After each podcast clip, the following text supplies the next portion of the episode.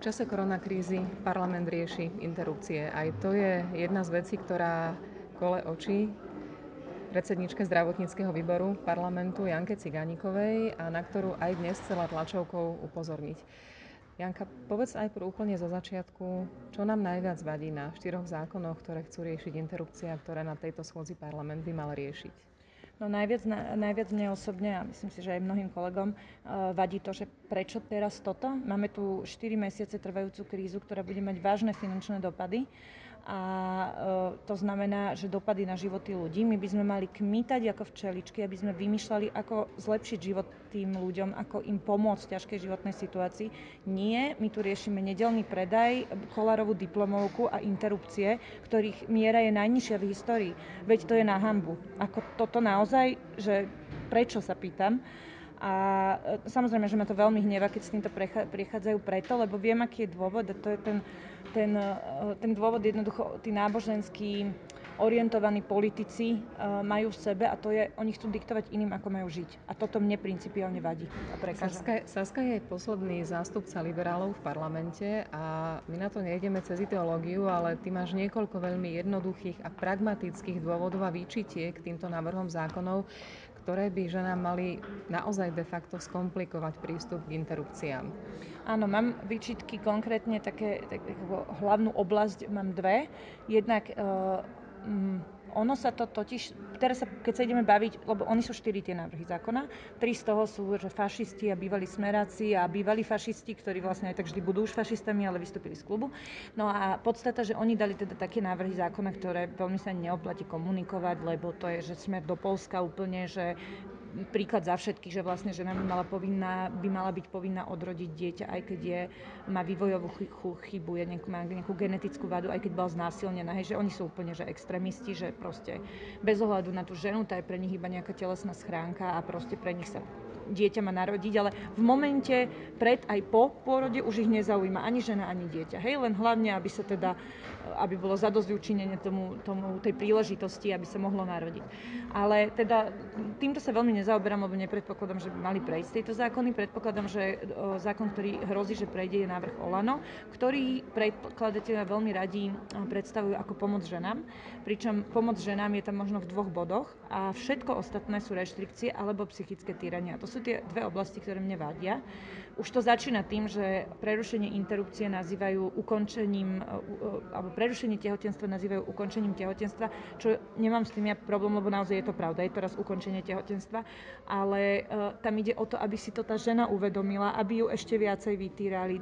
Potom tam dávajú povinnosť tej žene, aby musela vlastne poskytovať informácie o tom, ako teda k tomu dieťatku prišla, alebo k tomu, no teraz som povedala dieťatku budúcemu, ale teda ako prišla k tomu, že je nechcené tehotná, Uh, hovoriť o tom, že či používa antikoncepciu, nie, či išlo pre, o prerušovanú súlož a, a proste akože úplne detaily zo súkromia čo samé o sebe je naozaj veľmi nepríjemné. Predlžuje... Plus sú tam, plus sú tam tie ďalšie lehoty. Toto, no to je to, že, a to, to je asi najvažnejšie, že predlžuje tento návrh zákona ten čas, kedy žena má, e, vlastne príde prvýkrát k lekárovi a požiada o interrupciu, tak ten lekár je podľa tohto návrhu, jej môže urobiť tú interrupciu až o 4 dní čo vlastne, eh, ja neviem, prečo si navrhovateľky myslia, že tá žena, keď ide na interrupciu, takže dovtedy akože o tým neuvažovala, že to je ten bod, kedy o tom začne uvažovať, čiže ona teda naozaj je to veľmi vážne životné rozhodnutie, veľmi ťažké.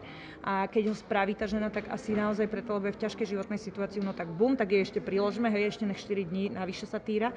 Nehovoriac o tom, a to už je tá druhá časť problému, že, že je to vlastne zároveň aj bariérou eh, k prístupu k interrupciám a to vlastne z toho dôvodu, že uh, napríklad sa to týka aj, aj um, že žien, ktoré sú tehotné a do 24 týždňa podľa našich zákonov môže ísť žena na interrupciu, pokiaľ teda to dieťa má nejakú genetickú vývojovú vadu.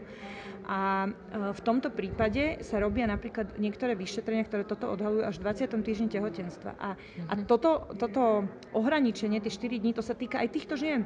To znamená, že ona bude mať vlastne nejaké 4 týždne, ale teraz si predstavte tie ženy niekde naozaj e, v odlahlejších oblastiach, kde nie je tých ginekologov veľa, na tých málo ginekologov sú tam dlhé čakacie doby, to kým tá žena sa tam dostane, kým teda ju vyšetria, kým prídu výsledky. Reálne sa môže stať, že tá žena neskoro zistí, že má jednoducho dieťa s takouto vadou, alebo že by sa jej malo narodiť takéto dieťatko, ale bude jej zabranené vlastne... Aby sa sama rozhodla, áno, lebo, lebo si nejaký náboženský fanatik myslí, že proste dieťa sa má narodiť.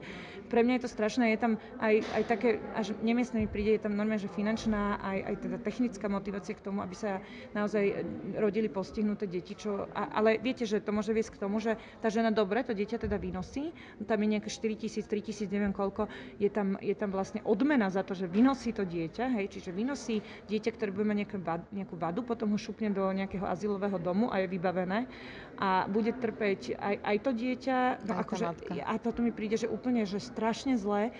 Samozrejme, nebolo to ani prerokované s odborníkmi, tí sa ozývajú, že teda je tam veľmi veľa zlých vecí.